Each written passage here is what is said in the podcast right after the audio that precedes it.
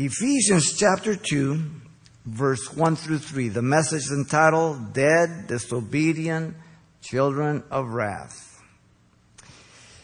Paul continues to express the wealth of the believer now in chapter 2, as he did in chapter 1, as he will in chapter 3, regarding the believer in Christ. We sit in the heavenlies.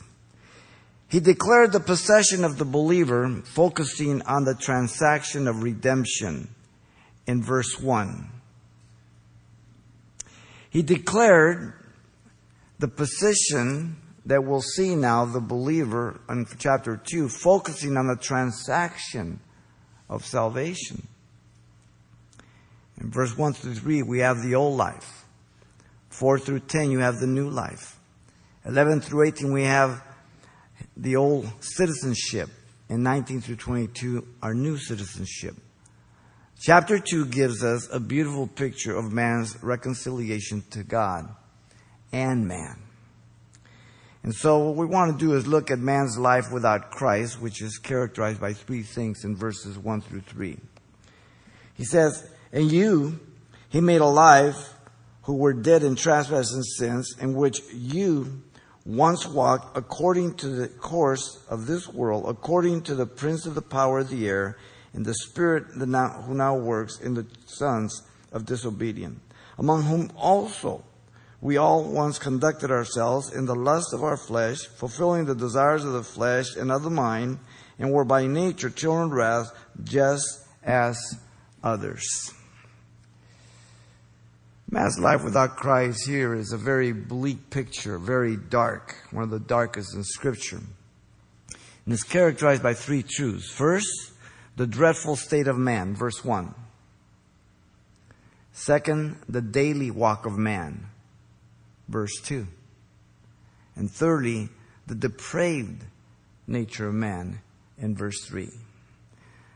The dreadful state of man comes in verse 1. Notice the apostle declared that the entire human race of man is dead. And you, he made alive, who were dead.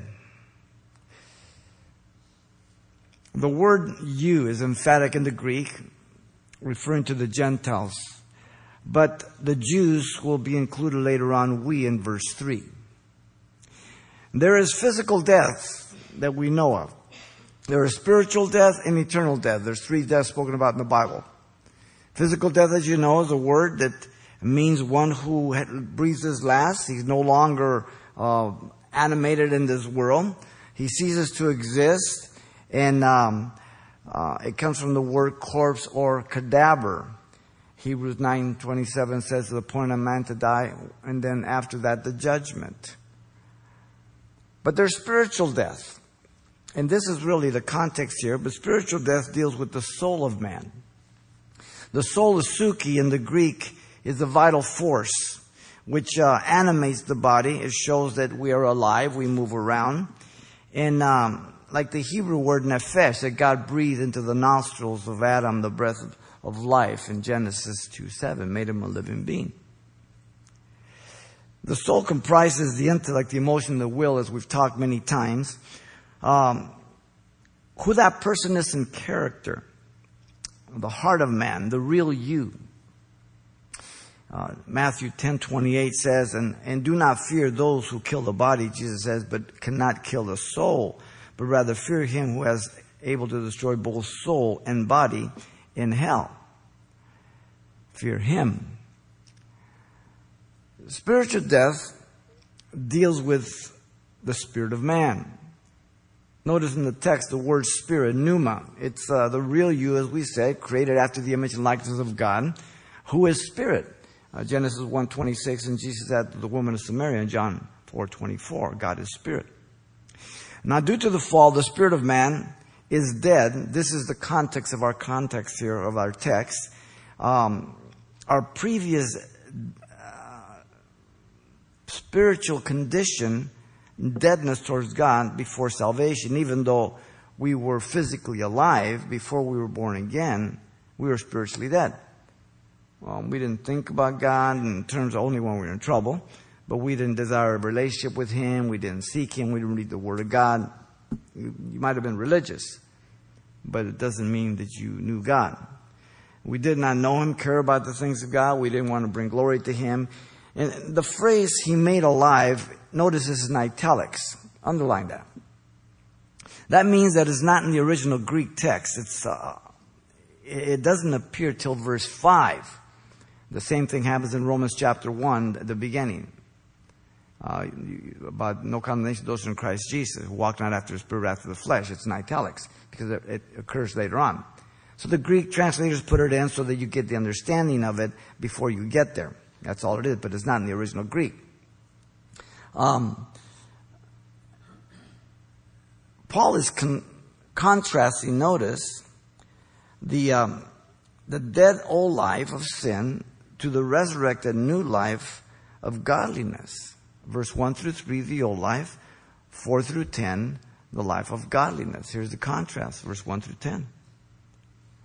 Now, there's the third one, eternal death, and suffice it to say that it means separation from God for all eternity.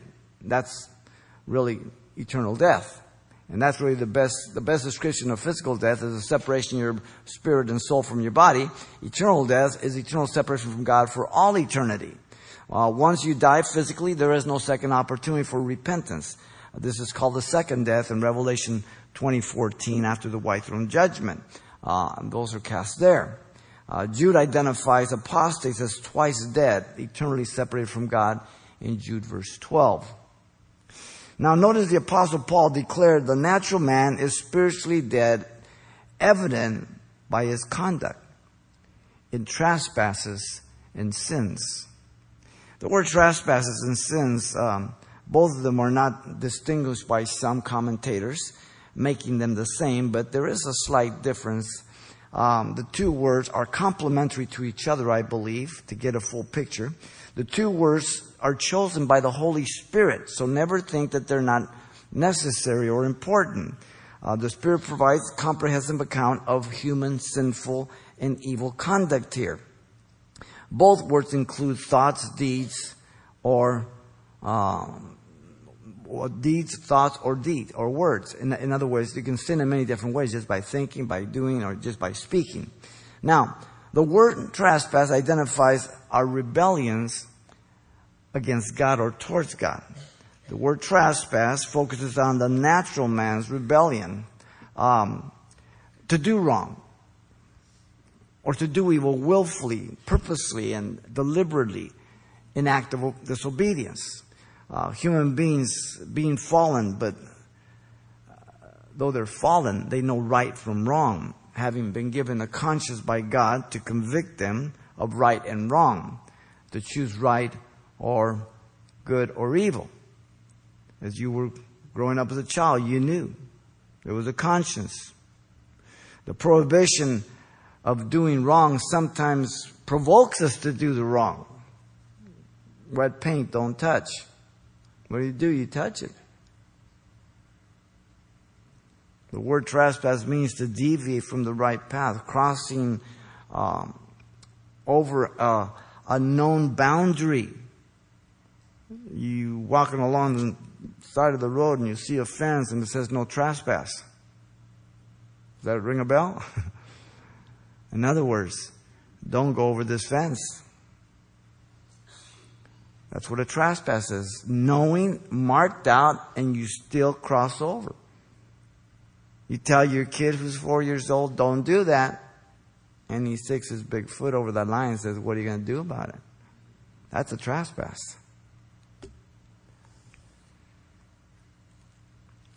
Our conscience serves as an alarm before doing the wrong or the pain sensor after doing wrong. It says, And then when you do wrong, or I do wrong, before we were born again, something happens. Your heart palpitates. Your hands sweat. You freak out. It all depends on what you did and how bad it was, right?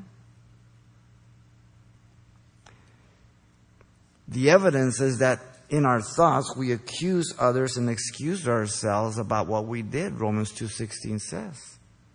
So from conscience, we're without excuse, even if we're not born again before God. We know right from wrong. The longer we trespass, the more we callous our conscience and the less it works the way God intended it to work. Now, the word sins identifies our failures towards God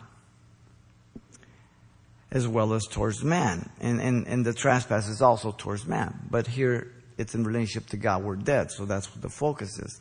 The word sins, harmatias, means to miss the mark or to fall short of the standard. Every human being is imperfect, as you know, and fails in the various standards throughout life, whatever it may be. No one is perfect. This includes in morality and ethics and social responsibilities, whatever it may be. And sins are the byproduct of sin nature being more passive than deliberate, active as a trespass. In other words, we sin because we're sinners. Sometimes we don't even know we're sinning because we're so used to it. Okay? Or maybe, you know, you're driving down the street and somebody yells something at you and you just, you give in to that. It's just a reaction of anger or whatever, and that's a sin. So the best way to describe trespass is willful knowingly and actually saying what are you going to do about it. And sin is just because we're sinners and we produce sin and it comes natural. So you need both of them to understand that there's, like the Old Testament says, sins of omission, sins of commission, right? You can lie by not telling the truth, by omitting truth, and you can lie by distorting truth, right? Omission and commission.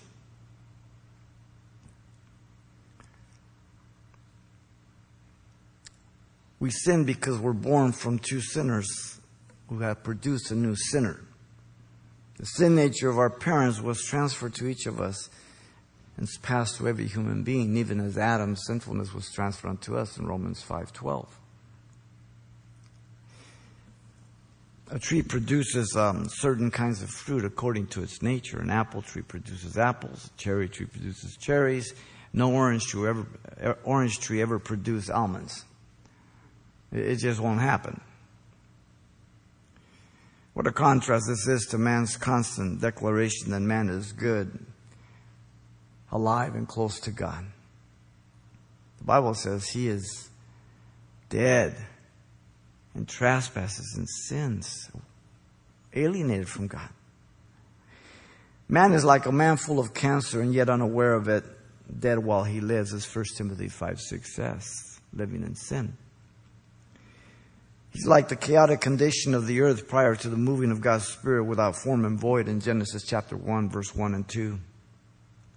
Only when man acknowledges his true and dreadful state of poverty of spirit does he have any hope and can be saved.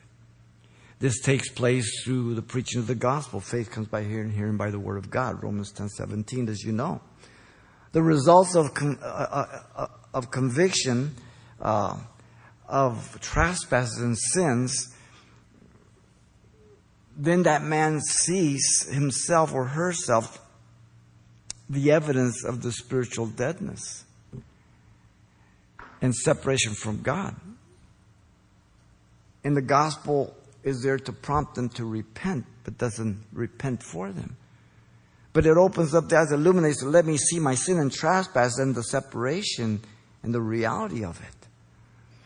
Acts 2:37-38, in the day of Pentecost, they said, now when they heard this, preaching the gospel, they were cut to the heart, and they said to Peter and to the rest of the apostles, men and brethren, what shall I do? And then Peter said to them, repent and let every one of you be baptized in the name of Jesus Christ for the remission of sins, and you shall receive the gift of the Holy Spirit. It's through the gospel. You experience it. I've experienced it. Their spirit being made alive by God, aware of his goodness and their unworthiness and their need of God for the first time. Jesus said, blessed are the poor in spirit, for theirs is the kingdom of heaven. Matthew 5:3. Blessed the poor in spirit means poverty of spirit. They see themselves having nothing to merit salvation, but they're depending totally on the work of Jesus Christ. Doesn't mean poor money-wise. He that has a son has life. He who has not the son has not life. 1 John 5:12 says. There are those who teach that man is a dichotomy, body and spirit. While I, like others, believe that man is a trichotomy, body, soul, and spirit. Some teach that the soul and the spirit are one and synonymous, the same. Now, the scriptures do use soul and spirit synonymous at times to refer to man. But the scriptures clearly teach that those who repent and are born again, their spirits are made alive, distinct from those who are not born again, and their spirits are dead, as stated here in our text. So you can't make them synonymous with the soul. It is due to our spirit made alive that we are made able to live for the glory of God by the new nature, to not have our soul on the other hand.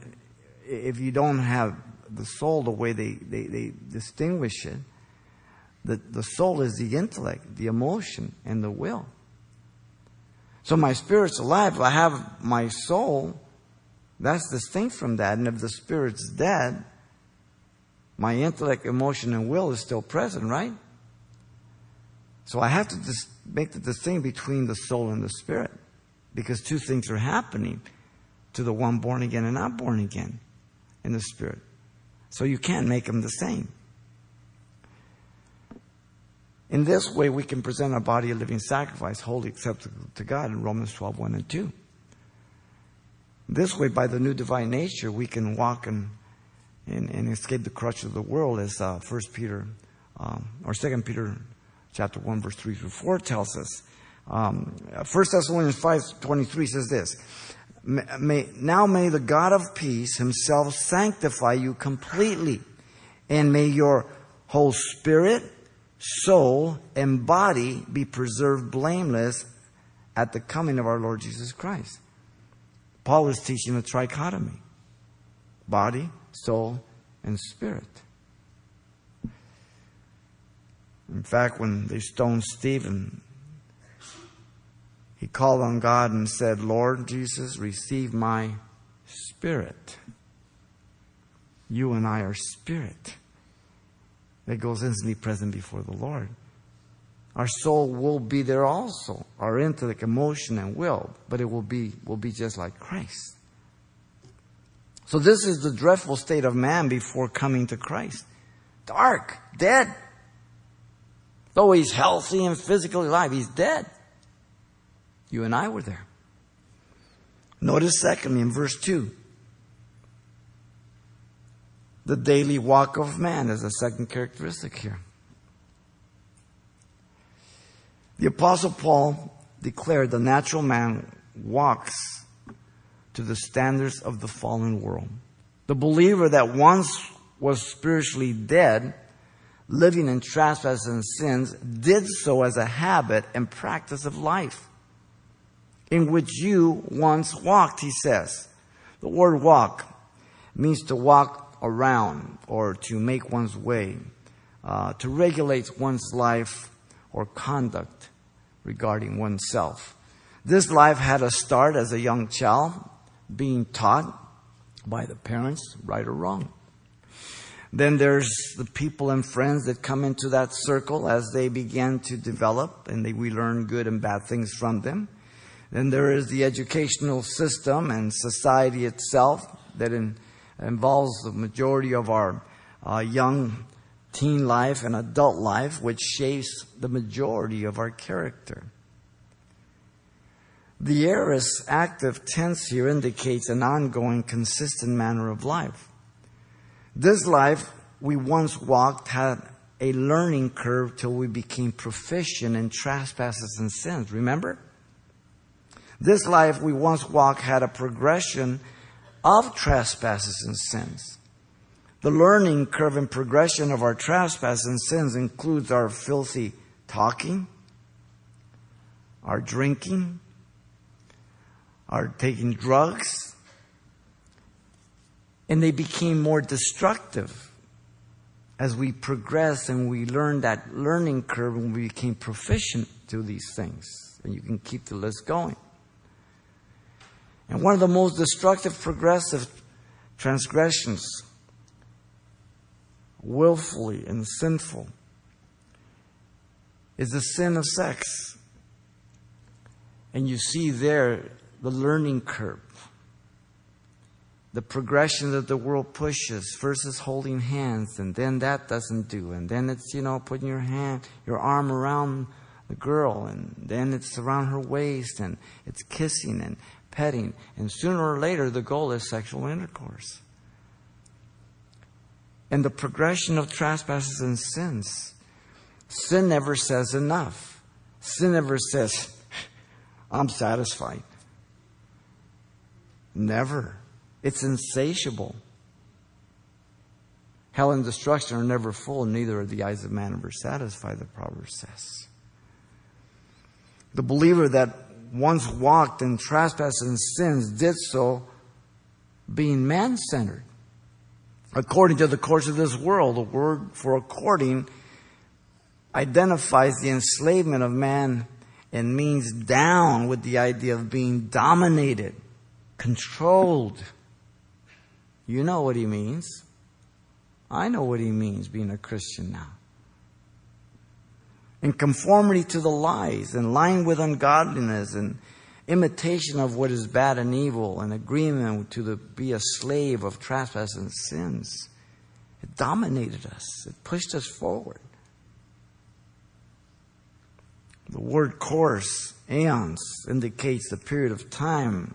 It means age. The spirit of the age, dead in trespasses and sins, of evil and darkness. The norms and mores of society. Even when there are morals, even when there are ethics, man is still dead in trespasses and sins. He may be moral, he may be a good citizen, he may be good neighbor Sam, but he's still dead. Because none of that morality or ethic can merit presence before God, as we'll see, because we are sinners by nature. We're enemies of God. That which is not of God, but of man. That which denies, mocks, and opposes the standards of God. The word world, as you know, is cosmos. You get the word cosmetics from it. Bringing things out of order into order. Cosmos. It identifies the fallen world, a system that is in operation. This is human society, culture without God, secularism, humanism, intellectualism, etc. This permeates, influences, and dominates, enslaves sinful men and women, holding them captive.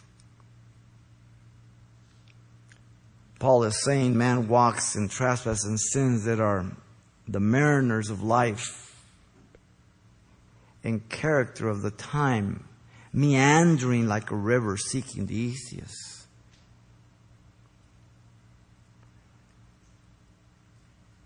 The city of Ephesus, there was a river meander. If you've taken geology, you know what that means. That river is finding the softest soil to make its way through. It meanders.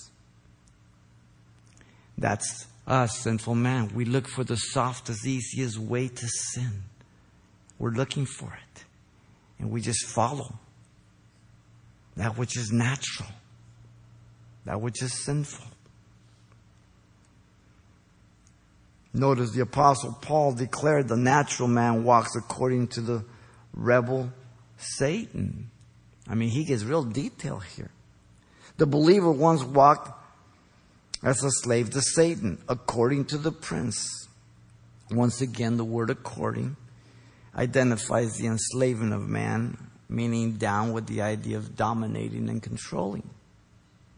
Now you tell a non-believer that they're being dominated by Satan, they think you smoked some crack or something.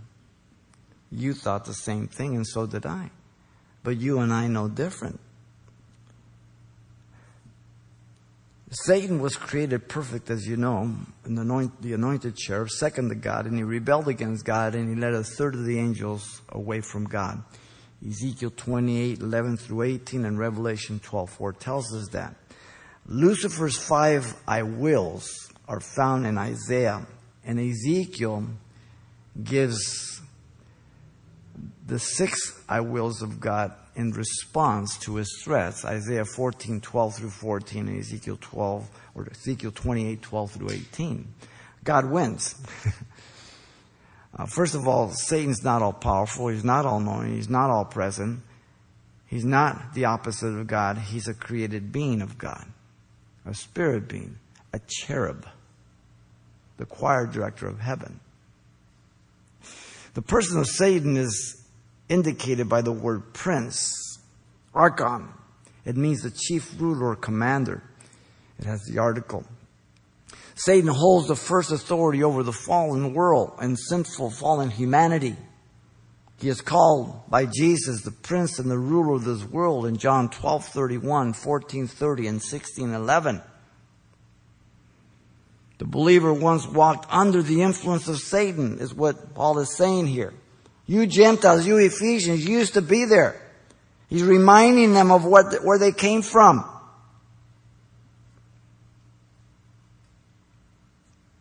The believer once walked under the influence of Satan, the power of the air.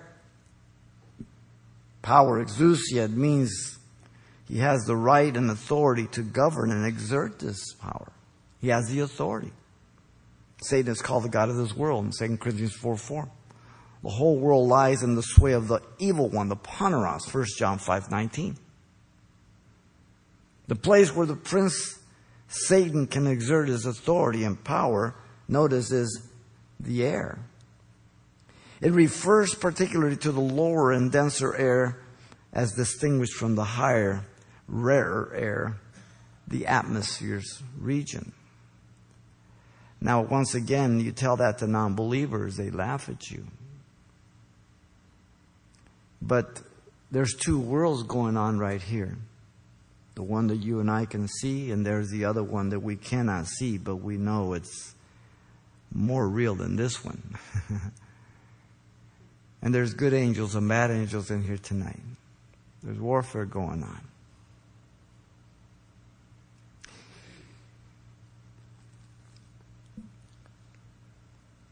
Fallen man walks under the influence of Satan, who has authority by and through the demons and angels to dominate lives of men and women.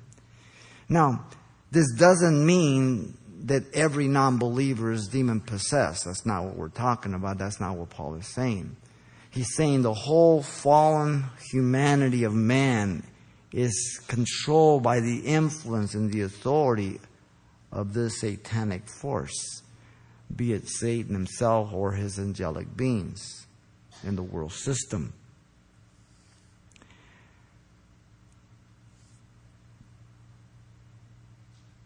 The Apostle Paul, notice, declares next, the natural man is walking according to the control of Satan then. The spirit who now works in the sons of disobedience. I mean, very directly that he is responsible for this. The word spirit refers to Satan also. This is not someone different than the prince of the power of the air that we just read. This is not someone opposed to the prince and the power of the air. The spirit is the prince of the power of the air. This again is not teaching that all unbelievers are possessed, but influence dominated without being aware of their spiritual deadness. And the fact that they don't see themselves as spiritually dead shows how great a deception they are under, as you and I were. This spirit is active in fallen humanity, for he says, who now works in the sons of disobedience. The word work is a participle present active, literally, is now working. The sons of disobedience are those who are not saved. The Gentiles that he's talking to the Ephesians, they were once these sons of disobedience. They have not been made alive, but are still dead in trespasses and sins. They are walking according to the course of this world. They are walking according to the prince and the power of the air. They are walking by the Spirit who now works in the sons of disobedience, being related to the first Adam, his offspring. Jesus said, whoever commits sin is a slave of sin in John 3:34. Once again, the unbeliever is totally blind and ignorant to this. As he addresses the Ephesians, they were ignorant to it. You and I were ignorant to this. Man's daily walk is dominated by sin without realizing it, just as a drug addict who is dominated by drugs. Sin is addicting. You crave more. And it's never static. You've got to push it. You've got to push the boundaries. And when society allows these boundaries to be brought down and black and white boundaries be made gray, then you've got a perversion that goes on in society and a total disintegration of society. Because man gets to the place where he destroys himself. He violates himself to the extent that there are no absolutes. And what is natural and normal and absolutely intended for man becomes corrupted and perverted to where it destroys man's relationship with man as well as man's relationship with God.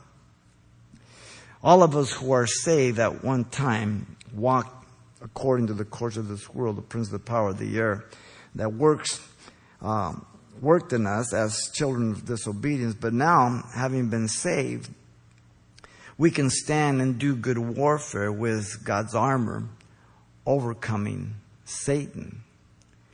Paul, later on in Ephesians 6:12 says, "For we do not wrestle against flesh and blood, but against principalities, against powers, against rulers of this darkness of this age, against spiritual hosts of wickedness in the heavenly places," lower atmosphere, the earth, all around us.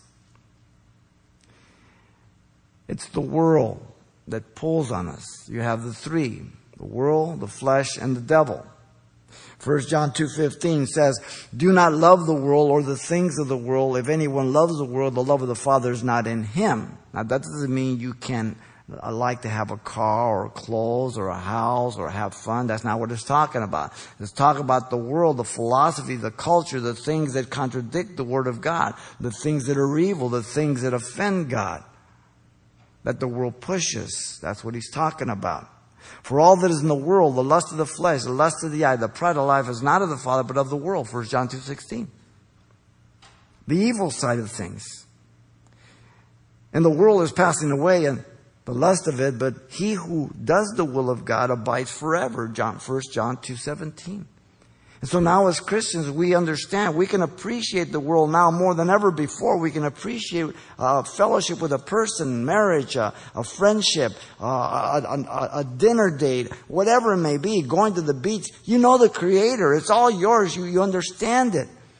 You understand that this is just temporal. You don't live for all the gusto you can.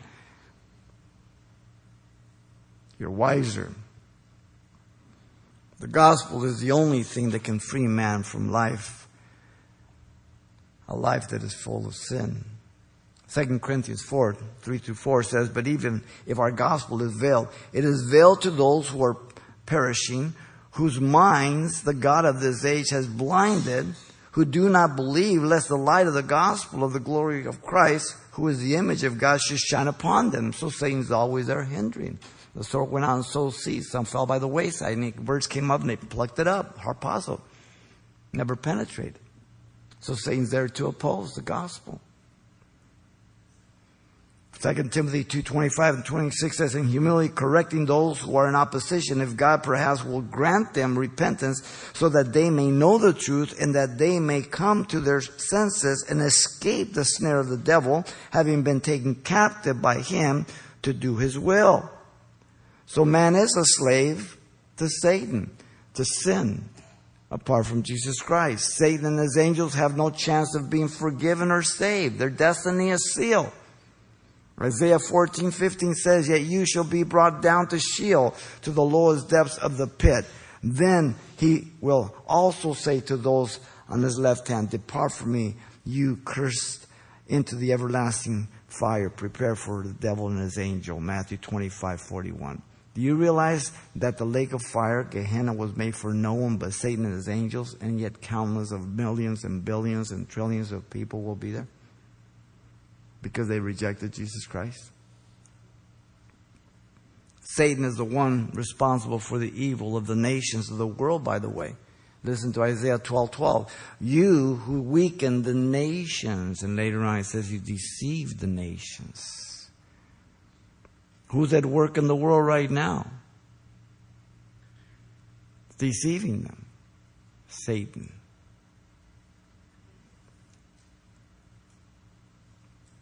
Satan is affirmed to be over the nations, as Gabriel revealed to Daniel the satanic revelation to the nations. Listen to Daniel 10:11-13. It's an interesting text. And he said to me, O Daniel, man greatly beloved, understand the words that I speak to you, and stand upright, for I have now been sent to you. While he was speaking, this word came to me. I stood trembling. Then he said to me, do not fear, Daniel, for from the first day that you set your heart to understand and to humble yourself before your God, your words were heard, and I have come because of your words. But the prince of the kingdom of Persia withstood me 21 days, and behold, Michael, one of the chief princes, came to help me, for I had been left alone there with the king of Persia. The identification, the connection of an earthly ruler with the satanic obstruction and influence. Satan is portrayed as a roaring lion, going about seeking whom he may devour in 1 Peter 5:8. So this is the daily walk of man before knowing Christ. A very dark picture that Paul gives, reminding the Ephesians. Once in a while, you and I have to be reminded of where we came from. After a while, we kind of have some kind of colored glasses. Oh, well, I wasn't that bad. No, you weren't that bad. You're right. You were terrible. Notice thirdly, the depraved nature of man. This is the third characteristic of a life without Christ. Man can do nothing but sin. He has no potential for righteousness or true holiness. Whether private or public, he will sin. Notice the Apostle Paul declared, the natural man conducts himself by his sin nature. Now, Paul includes the Jews as sons of disobedience by the phrase, among whom also we all. The plural pronoun we refers to the Jews. You, emphatic in verse 1. Now we in verse 3. And the rest of the verse makes it very, very clear. The word all means each, every, anyone, not one Jew is excluded. Not even Paul. Paul stated that the Jews were as guilty as the Gentiles. Once conducted ourselves in the lust of our flesh. The phrase once conducted ourselves means to turn upside down, to turn thither and hither, or behave oneself. The indicative aorist passive indicates the past fact. Once we conducted ourselves as you walked in verse 2. They're parallels. Gentile and Jew. Why? He's setting us up. As we move on, we're going to get great light next week. Verse 4. This is dark, dark, dark. But then it says, but God. Ooh. one of the most precious words and phrases, but God. There's our hope. Our only hope.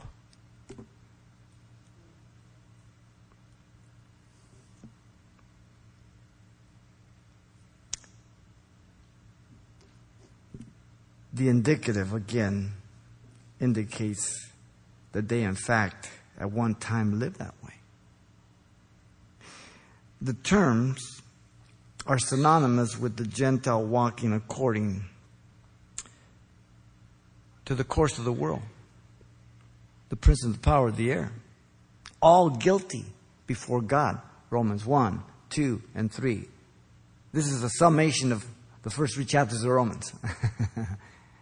By the time you get to chapter 3, everybody's guilty before God on their faces.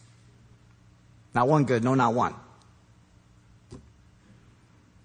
The Jews were as depraved as the Gentiles, indicated by the phrase, the lust of the flesh, which they once walked in. The phrase lust of the flesh means a passionate longing or craving. It can be good or bad. The context will determine what it indicates. There's nothing wrong with drinking water. Nothing wrong with, I got you, huh? You thought I was going to sound like K-Wave, huh? There's nothing wrong with sex in the context of marriage. Nothing wrong with food. But if you're a glutton, then that's no good. So all the desires that God has given to you and I, they're legitimate in the context of which He has created us and designed us for. But you remove those things out of their context and design and purpose, and they become corrupt, sinful, and destructive. And we see it all around our world today, and you and I recognize that as we were in the world, as we were growing up as young people and young adults.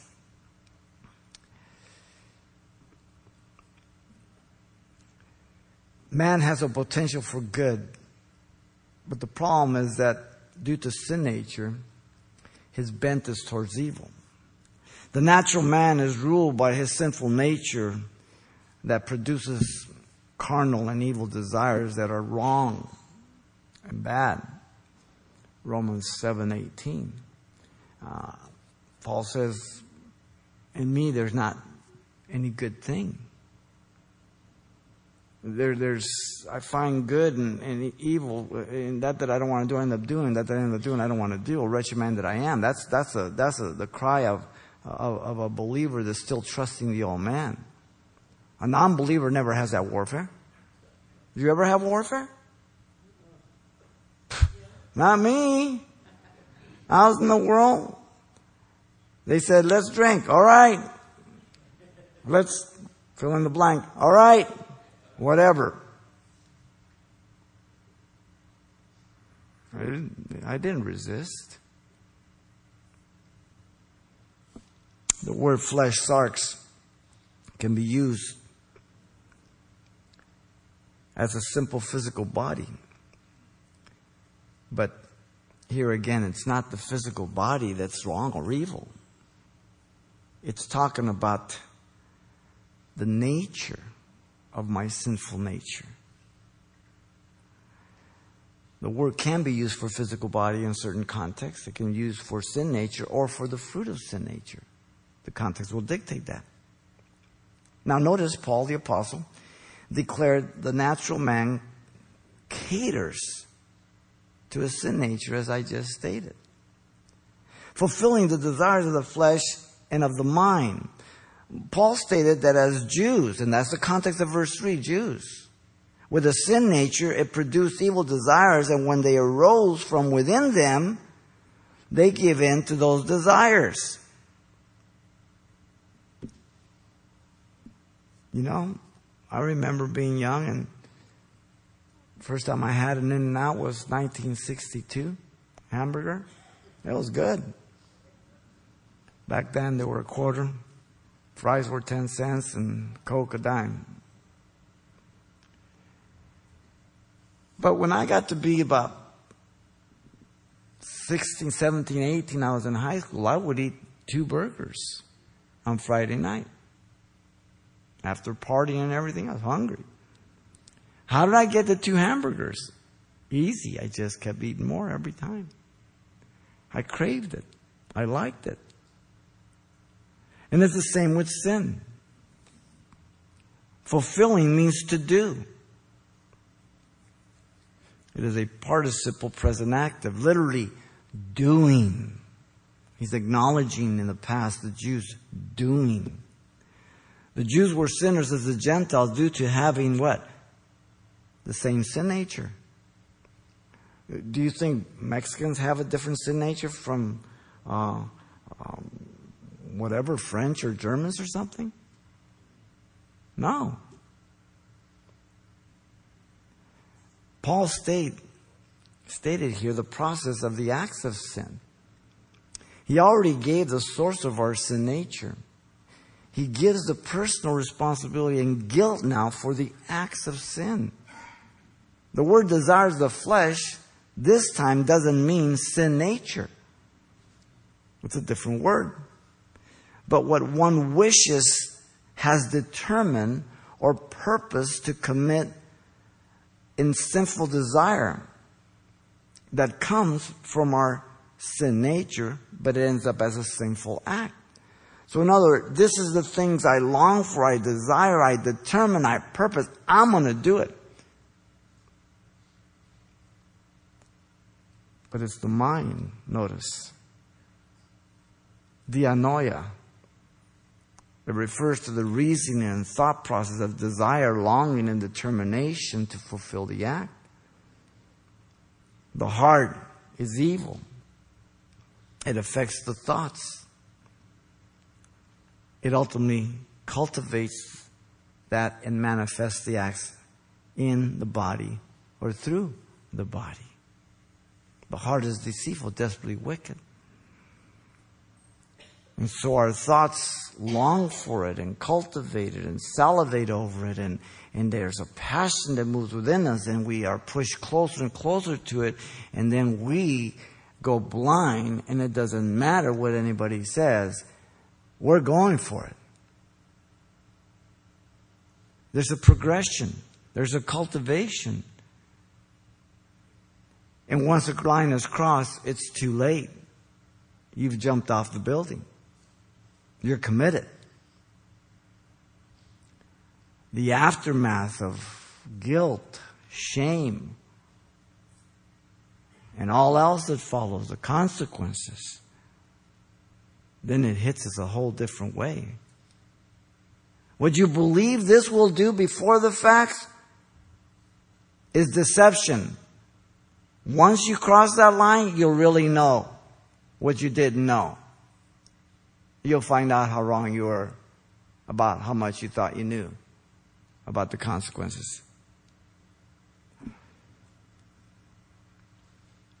The problem is internal, not external.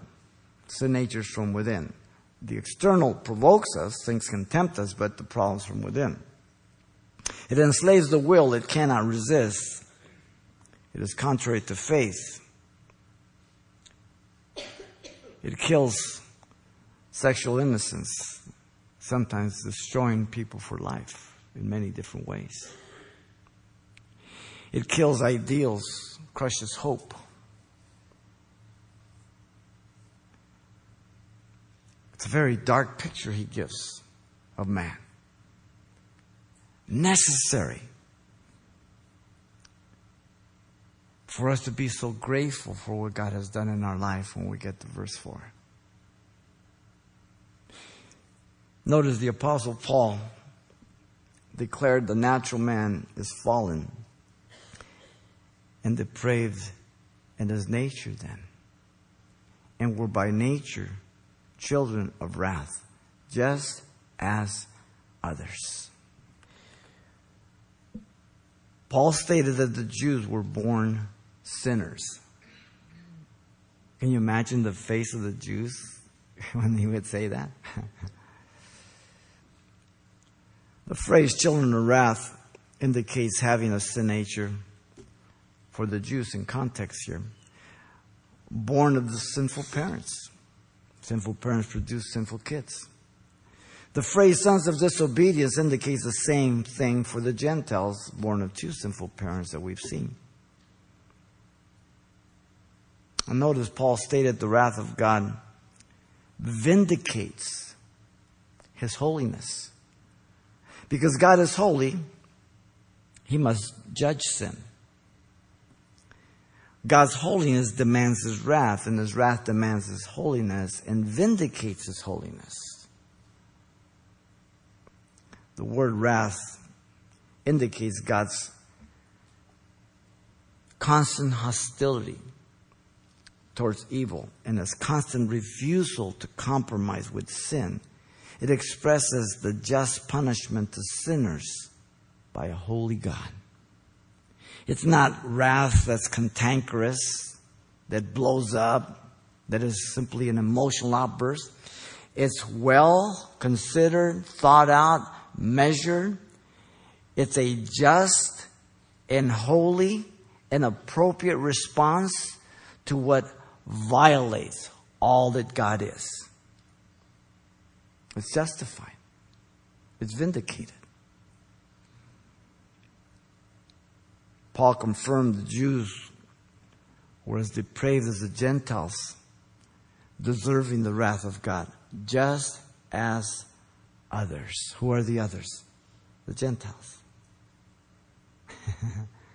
He's going to make Jew Gentile one as we move on. That's the whole mystery of godliness, the incredible thing that he's rejoicing over.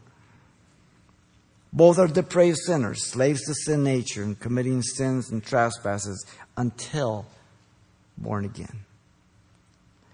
You know, even the Sodom and Gomorrah and the cities about them, in like manner, giving themselves over to fornication and going after strange flesh, are set forth as an example, suffering the vengeance of eternal fire, Jude says. You stop and think, if you've been around for any time, if you were able to be alive during the time when America taught objective truth, absolute right and wrong, then you have seen a true deterioration of America. And you've seen how low we have come, to where we are even afraid to make any judgment about anything that is immoral or unethical. It opens a society for destruction. Try to balance your checkbook without making judgments on the numbers, what their equivalence is. Try to drive home without making a judgment between the red light, the yellow light, the green light. Destruction. The Bible provides a clear picture of man, but man rejects it too often. There is none good, no, not one, Romans 3:10 says. The entire world is guilty before God, Romans 3:19 says. All have sinned and come short of the glory of God, Romans 3:23 says. Our righteousness is as filthy rags, a menstrual garment, Isaiah 64:6 says that. I must agree with God on that. I must see myself as God sees me. The Bible provides the only way of escape from the judgment of God. For God so loved the world that he gave his only begotten Son, that whoever believes in him should not perish but have everlasting life. John 3:16. Greatest invitation in the world. And it's to the world. All. None is excluded. He who has the Son has life. He who has not the Son has not life, and the wrath of God abides in him. That's the flip side of it. John 3:36. It's a choice that man makes as the gospel is proclaimed. And God attempts to illuminate the dark world that dead man who is alive doesn't understand. But by the gospel he can. And God gives that illumination for conviction and repentance. Then and only then are we able to walk with God and please him. We have to walk in the Spirit so we don't walked after the flesh, Galatians 5:16. It's A or B. You can't have both. We must not make provision for the flesh to fulfill its cravings and lusts, Romans 13:14. Now I'm talking about after you're born again. You still have a sin nature. It's a choice. If you don't walk after the Spirit, you will walk in the flesh. If you don't make provisions for the flesh, you won't sin. If you make provisions, your mind gets going, the engine gets started, you put the key in, you're going to drive it home.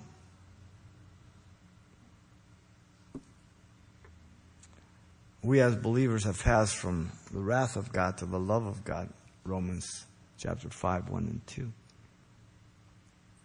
He's justified us. The love of God has been poured out in our heart.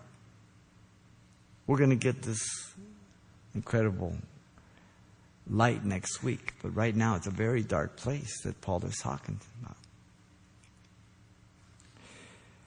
This is the desperate or the depraved nature of man until living for Christ. And so, man's life without Christ is characterized by these three truths. The dreadful state of man before coming to Christ. Dead in trespasses and sins. The daily walk of man before knowing Christ. Conducting themselves according to the world of prince of the power of the air. This is the depraved nature of life also until living for Christ. Giving ourselves over to those desires, the thoughts of our mind, giving evidence that we're children of wrath by nature. Wow. Aren't you glad God has saved you? Mm-hmm. Lord, thank you for your grace, your love, your goodness. Deal with our hearts, and we thank you for your goodness, Lord. Father, we love you. And we pray for those that are here, Lord, that perhaps do not know you, that you would speak to their hearts. Lord, those over the internet, they would open their heart and call on your name. As you're praying, if you're here tonight, if you don't know Jesus Christ as your Lord and Savior, then God has brought you here to be saved, to turn from your sin. If you believe that Jesus Christ is God who became man, then you can repent of your sins. That he rose from the dead to give you life, life everlasting. And he will cleanse you and make you his son or daughter. It's called repentance. If this is your desire, this is your prayer to him, not to us. You're over the internet, you can say it also, right where you are. And God's going to save you. Father, I come to you in Jesus' name. I ask you to forgive me, Lord, for all my sins. Give me a brand new heart. Fill me with your Spirit. I accept you as my Savior and Lord. In Jesus' name I pray. Amen.